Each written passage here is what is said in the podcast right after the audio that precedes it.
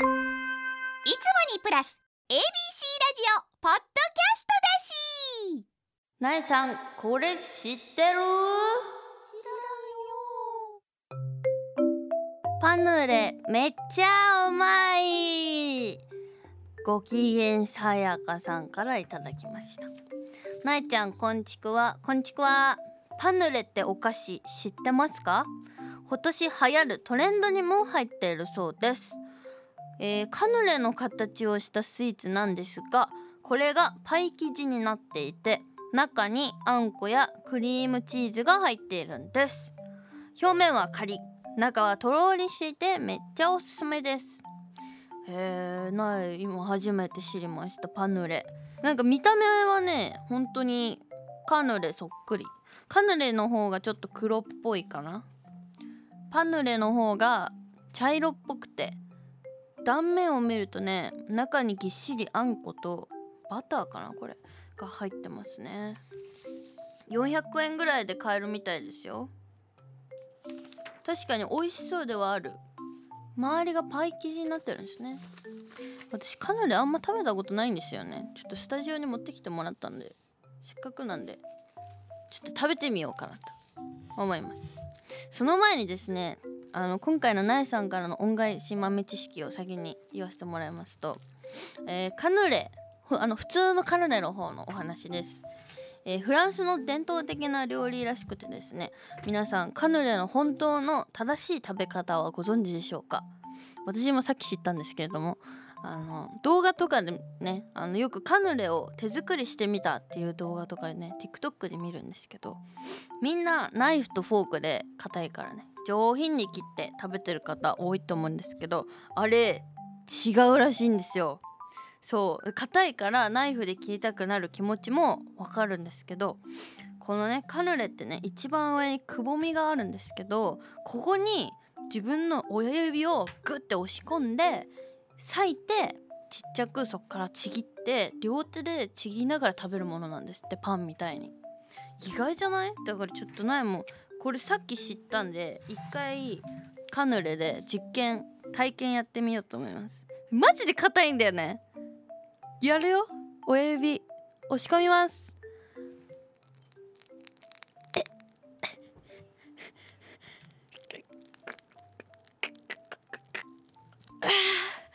きた。できました。あ中は結構柔らかめですね。やっぱ周りが硬いカヌレ。ここからなんかまたちょっとちっちゃくちぎって食べるそうです。いただきます。うん。うん。うん。周りすごいカリカリ。うんふんうんふん。ということでカヌレより苗の予想はパヌレの方が苗は好みそうちょっと機会があれば皆さんもぜひパンヌレ流行るそうなので食べてみてください。ということで「苗さんこれ知ってる?」のコーナーでは苗に知ってほしい情報は情報を募集しています。学校で流行っていることや今のトレンド新常識などじゃんじゃん送ってください。苗なののブカピなの。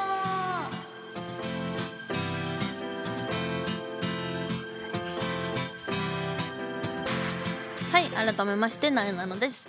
なえなののブカピなのこの番組は全国の部活生通称ブカピたちを全力で応援している YouTube チャンネルブカピのラジオ版。Z 世代の最新トレンドを番組独自の視点でご紹介していきます、えーまずは最初ブカピ情報ということで、えー昨年末高校バスケ日本一を決めるウィンターカップが行われました。実はねなえなのも会場に、えー見に行ってきました。でその観戦記苗があのウィンターカップを楽しんでいる姿がですね YouTube のブカピで見れますのでぜひぜひチェックしてみてください。あの今年もすごい盛り上がってました。去年よりもねやっぱりお客さんがたくさん入っている感じがして会場で見る見れてなおさら良かったですしあの去年に引き続きね会場の前にあの日清がスポンサーで入ってるのかな？でカップラーメンをねこうタダでちょっと楽しめるコーナーがあったりしてカップラーメンをいただけたんですね。で今年もそのブースがあってあこれちょうど動画で言ったら面白いかもねみたいになって今年も行こうよって言って言ったら午前中なのに売り切れてて試合も始まってないのにもうちょっと人気すぎて売り切れちゃいましたって言って。でちょっとブカビの力でなんとかならないかなと思ってあの YouTube 撮影できてるんですけどちょウィンターカップ特集できてるんですけどダメですかねって言ったんですけどダメでした。だからカップラーメンは食べれなかったんですけどでもそれ以外にもねたくさん面白いブースがあってあの盛りだくさんな動画になってますのでぜひぜひご覧くださいませ。来年はねカップラーメン食べたいのでよろしくお願いします。もうちょっと早く行くか。えー、さらにですね、えー、YouTube ブカピの方では決勝で敗れてしまった福岡第一高校の監督インタビューをはじめ涙のラストミーティング動画本当に泣けるのでぜひぜひご覧になってください。はい。ということでこの放送日が1月18日もう放送日の時点では過ぎてしまっているのですがあと、えー、3日でなえなの22歳になります。おめでとう、えー、22か。うえー、なになになになになになにちょっと今びっくりしておなら出ちゃったないブって言ったねえなにこれ？なんか今あのブカピからプレゼントいただきました。開けていいですか？やった何？なんだろう漢字の勉強ノートとかだったら嫌ですね。あえなんか赤いラッピングされた箱が出てきました。バッカッターって書いてあります。下に。バッカッターあえめっちゃかっこいいじゃん。めっちゃいいじゃん。グラス？ちゃくちゃいいグラスもらっちゃったんだけどすげえ！下のとこめっちゃかっこいい。ここが。いいですね。何入れて飲もうかなありがとうございます。なんかすごい。結構大きめないい感じのグラスをいただいてしまいました。大切に使わせていただきます。ありがとうございます。嬉しいね嬉しいね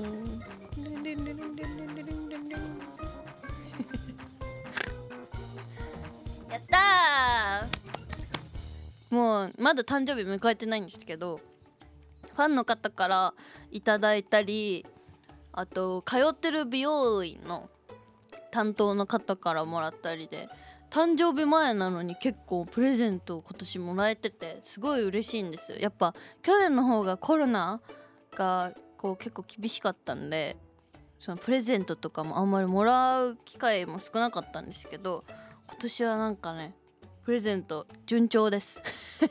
今日ももらえたし嬉しい。みんなからもねどんなプレゼント届くのか 楽しみにしております。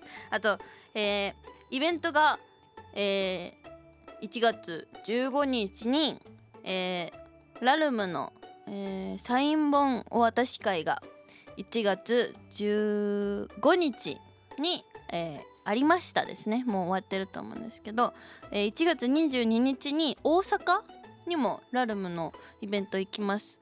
チケットまだ買えるのかな？なんか多分イベント当日まできっと買えると思うのであのご興味ある方は是非調べて会いに来てくれたら嬉しいです。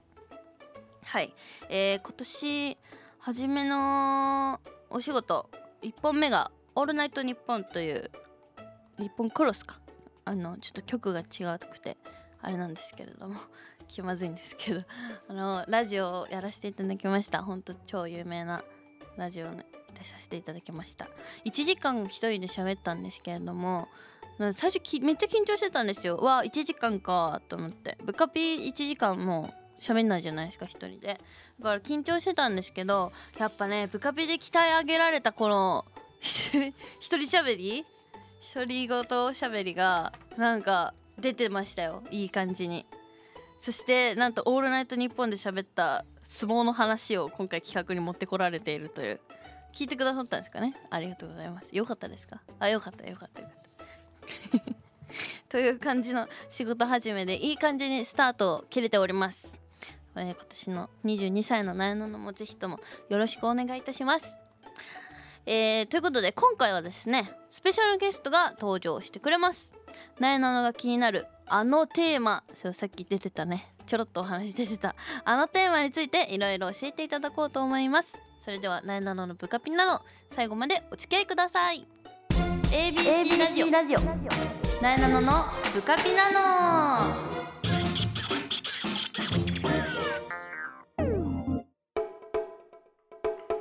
それではゲストの方をご紹介します。どうも相撲大好き芸人金星西田です。よろしくお願いしよます。ろしくお願いします。はい、えー、私なえなの実は相撲を見るのが大大好きとまでいきませんが あの見る趣味がありましてね。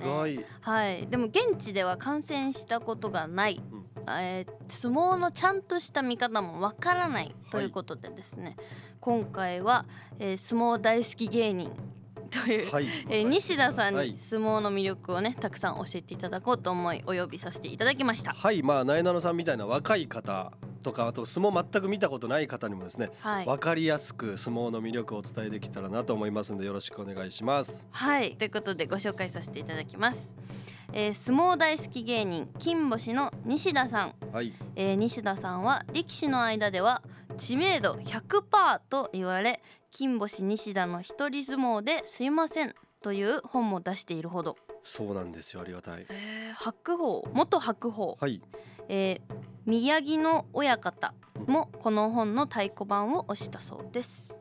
知名度100%っていうそうですね。あの力士の間では皆さん僕のこと知っていただいてまあえ西田さんは別に力士ではないんですよね。力士じゃないです。元力士でも。でもねもう本当に単純な追っかけですね。もファン。うもう大ファンで、はいはい。ファンいろんな界隈でファンで有名な人っているじゃないですか。むちゃくちゃ来てて、そういう形であなるほど。ね。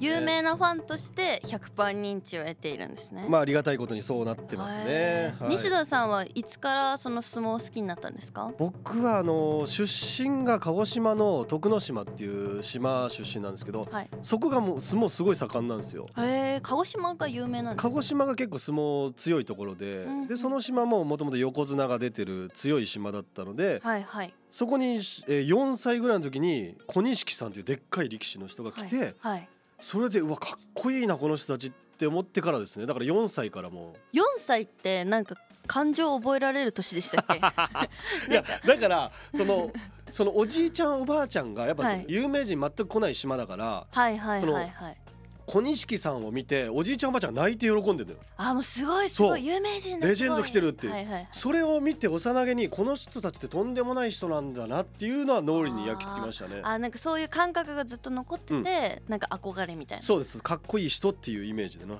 私相撲お。あのテレビでやってる相撲あるじゃないですか、あれがどこで行われてるか知らないんですけど。あもうそのレベルから知らないんですね。あ知らないです。素晴らしいありがとうございます。教えがいあります。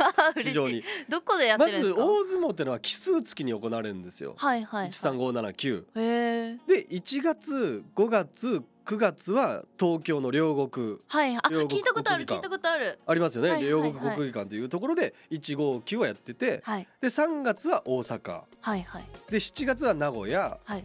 11月は福岡と。あ鹿児島は？鹿児島は全くないです。あないんだ。ないんですけど出身鹿児島出身の力士がたくさんいるっていう形ですあかね。ーあ強い力士がこう出てきやすい。出てきやすい。へえなんかその知名度100%っておっしゃってたじゃないですか、相当試合を見に行かれてるんじゃないかなと思うんですけど。出ますよ。もうだからおえー最近はなかなかちょっと忙しくて無理ですけどそのはいはい、1年目2年目芸人やってて1年目2年目の時は仕事も全くないので、東京の時は15日間やるんですけどあ基本15連日間。はい。東京は15日間。はいは絶対15日間見てましたしえ。その地方場所福岡とか大阪名古屋とかも15日間の間、まあ、4日5日は行って。なんかアイドルの追っかけみたいですね。本当にそう。だから奇数月は本当に忙しくて 相撲の時は。もうなんか遠征みたいな感じで。そうそのためにバイトしてお金貯めてみたいな感じの生活してましたね。すごいな。でコロナ前とかはその力士の方々と飲み行って。飲みに行ける仲なんですかもそうです。もう仲良くさせていただいてます。もうと友達みたいな感じですね今は。はあえそれ友達ファンから友達にっはい。てどういう風につながれるんですか、やっぱりみんな気になると思います。聞いて確かにその力士の皆さんもなかなかこうその若い人ではい、熱狂的なファンってなかなかいないんですよ。最近は増えてきましたけど、うん、なので僕とかが普通に国技館行ったりとか、はい。相撲部屋に朝稽古っていう稽古を見学できるんですね。はいはい。誰でも。へえそれに行くと普通に話しかけてくる。あ向こうから？向こうから「え何が好きなんですか?」とか。へえ「え今何やってるんです？何歳ですか?」とか。それでコミュニケーション取ってどんどん仲良くなっていけるんではあ。もう今この聞いてる方も行ったら本当に友達とか LINE とか交換できる。本当にね相撲って距離感が近いんですよ。え すごいですねむちゃくちゃやっぱその土俵上ではすすごい怖いはい。2人の取り組みとか見えますけど、うん。土俵を降りるともう同世代の若者って感じなんですごいおすすめですね。クールなイメージありますけどねお相撲普段はねでインタビューとかもなかなかね多くを語っちゃいけないみたいなあ暗黙のルールがあるんですよ。そのもう力士は多く語るなっていうねやっぱ昔から古風の伝統あるスポーツなのではいはい。ペラペラ喋っちゃよくないっていうのはあるんですけどなるほど。やっぱねそのプライベートを知るとよりね土俵上の戦いも面白いんで。なんかそういう優しい一面も知るとなんかどんどん沼りそうですね。いや本当にもうこれは恐怖ですよもう。もうね好きが止まらないというか本当にキュンキュンしちゃって マジで。その DNA として何ですかねその強い男ってやっぱかあまあ憧れるじゃないですか、そうですよね。男でも男性でも、うん。かっこよく見えますよね。そうなんですねそれが自刻み込まれてるんでしょうね、うんうんうん。うん。すごい。最初からすごい熱意で語っていただきました。ありがとうございます。ありがとうございます。あの私も相撲を見るのが好きになったきっかけっていうのがありまして、まなんか 西田さんの前で好きっていうのもおこがましいんですけど。好きにも大小ないんで大丈夫はもうさすがファンの鏡ですね、あの私好きな見方があって、あの八景を残ったってなんか遊びの相撲とかってこう声に出してうんうんうん。こうスタートするじゃないですか、はいはいはでも私がテレビで見る、うん。その国技館とかでやってる本当のお相撲って、はい。なんかこう旗を旗みたいなのをはいはい。上げられてから、なんかどのタイミングでこう、ドンと行くのかがわからないじゃないですか、あはいはいはい。だから私も一緒の気持ちになって 予想して「あドン!」ってう言ってわいい。そのぴったりを当てられるか当てられないかっていうのからハマり始めたんですよ。むちゃくちゃいい着眼点ですナイナラさん。おいいんですかこれ？素晴らしい。やっぱりね相撲ってねはい。そのいろんなスポーツの中で唯一、ん。その審判とか第三者がスタートって言わない競技なんですそうですねピッピーとかないですもんね。そうそうそうあれは二人の呼吸があったらスタートっていう。こ そうなんか聞いたことあるんですけど、はいはい。呼吸？うん呼吸。だって私今、はい。西田さんの呼吸わかんないですもん。これこれのせいかな？いやそれはでもその あれは何回も塩まいて、はい。見つめ合って離れて見つめ合ってを繰り返すとどんどんやっぱりこの点戦闘モードになっていくんですよ。集中力的な、そうそうそうそうそれでいやじゃあ多分次立つな次お互いだなってなってなるんですよ。そう。お相手の心を読み合うそうそうそうそうそう。であれはやっぱそのテレビが入ってはい。6時までに終わらせなきゃいけなくなったんですよ、あそうなんだ。NHK が入ってるの。はい。なのでもう制限時間いっぱいですよってその真真ん中の行司さんが掛け声言って、うんじゃあ制限時間いっぱいなので最後立たないといけないですねって言って立つんですけど、はいはいはい。そのテレビが入る前とかはそのね6時に終わらないといけないというルールないので、はいはい。もう呼吸が合わないからもう1時間やったっていう話もあるんですよ。1時間？1時間睨み合ってもう一回塩取って睨み合ってっていう呼吸合わないからね。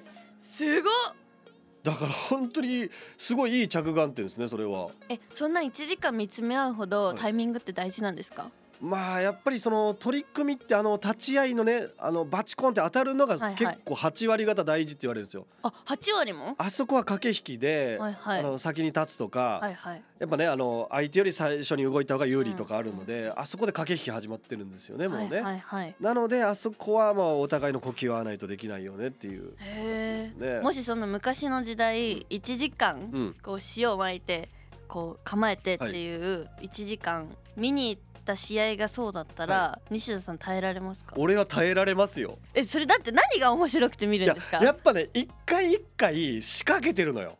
あれも。だ意図があってそのまた塩を取りに行ってっていそうそうそうそう。とか目線とかもはい。わざとこう右足見たりとかしてあ右足取りに行くのかなと思わせといてはい左に行くとか、あそんななんかフェイクみたいなのってありなんですか？ありです。もう土俵上ではもうその目目線の一つとか仕草全てがもう作戦なので。えー面白い。とかわざとあのむちゃくちゃゆっくりねその相手の前に来てはいじらして相手をイラつかせるとか、えー、そんな張り合う前から奥深いんですね。奥深いし。え面白いちょっと前とかはんだいたい3回ぐらい塩取り行くじゃない。はいはいはい。でもあれはもう1回からもうお互い睨み合ってうんうん。1回目からこう発狂に残ったって立った時はある。はあ。だからもう目も目も離せない。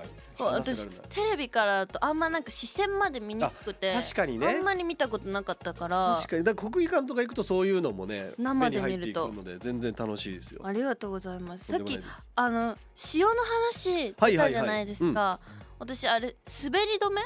用だと思っておてう。あの野球って、はい。手にこう粉握ってからこう滑り止めにして投げるじゃないですか、それのこう派生みたいな 感じなのかなと思ってたんですけど、なんかその1時間さっき塩撒いてたって聞いて、そしたら床塩だらけだなと思ったから なんか滑り止めじゃない気が今してきたんですけど。あれはもうその清め？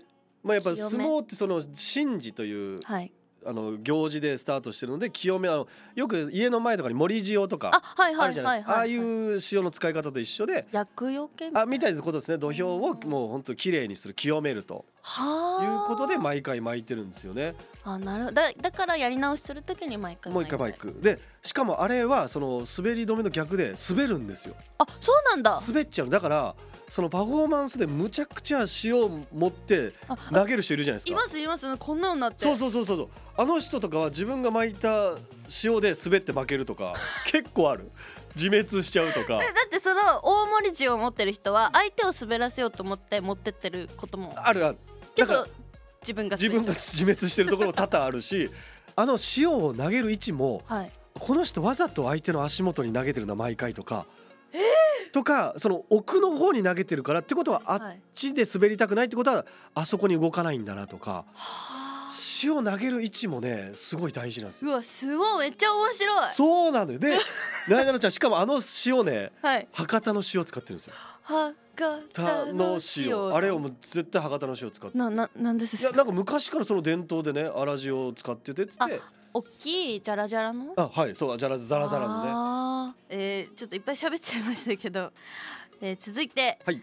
えー西田さんおすすめのうん。初心者に向けた相撲の見方教えてください、まずはですねやっぱりその皆さんその番付というのを分かればうん。もっと相撲楽しくなるんじゃないかなと思いましてはい。その力士って何のために戦うのかというと、はい。その自分の位を上げるため横綱って聞いたことありますね、あいやありますあります。一番トップの横綱になるためなんですけどそのはい。横綱になるまでがすごい役職というのが多くて、はいはい。まあ本当バスケでいう B1B2 リーグみたいなリーグがですね6つあるんですよ。あ六個もあるんではい。すね、。で一番下が序の口ってまだまだ序の口だなお前って聞いたことですか？日常。ありあります。それは相撲の序の口からで来た。のへえ一番下の序の口、はいはい。じゃあ序の口序二段三段目幕下十両幕の内っていうこの6つあるんですけどで上の2つ、えー幕の内十両じゃないとうん。力士って認められないんですよ。おそんな人は力士とは呼ばれない。力士養成員って言ってまだまだ駆け出しだよね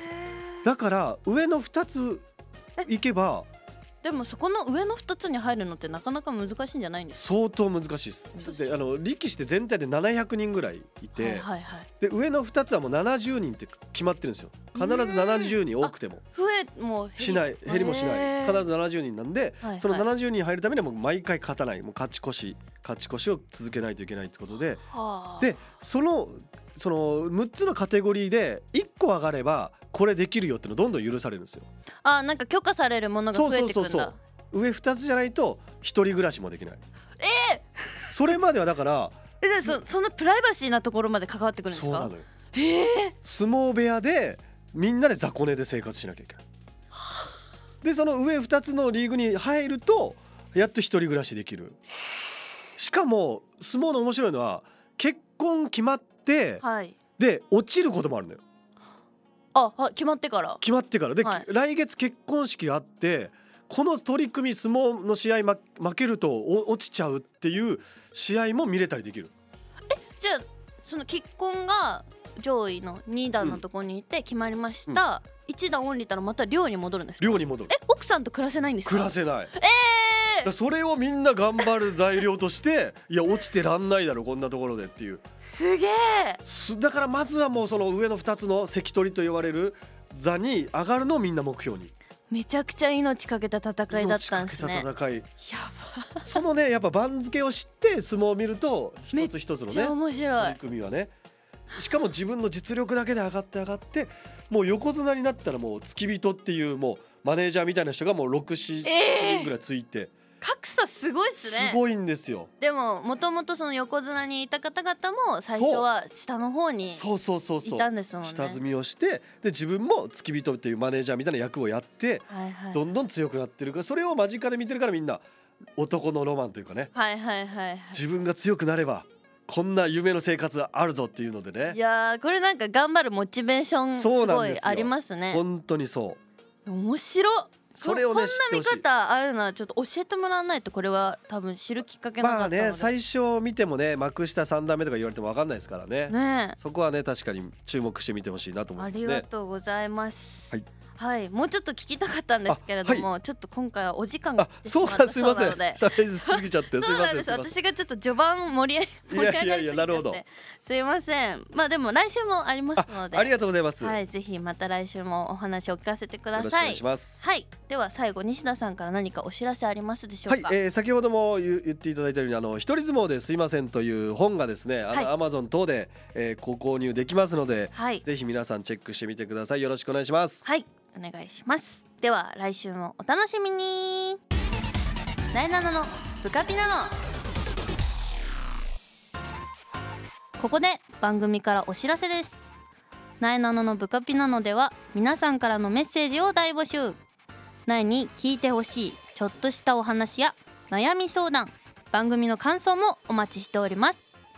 メールアドレスはなえなの at abc1008.com なえなの at abc1008.com までたくさんのメッセージを待っております。そしてこの番組は放送から1ヶ月間 Spotify や Podcast でも配信中です。ラジコのタイムフリーとともにこちらもチェックしてみてください。そしてそしてブカビの YouTube チャンネルもチャンネル登録高評価よろしくお願いします。詳しくはブカビの Twitter、Instagram をチェックしてね。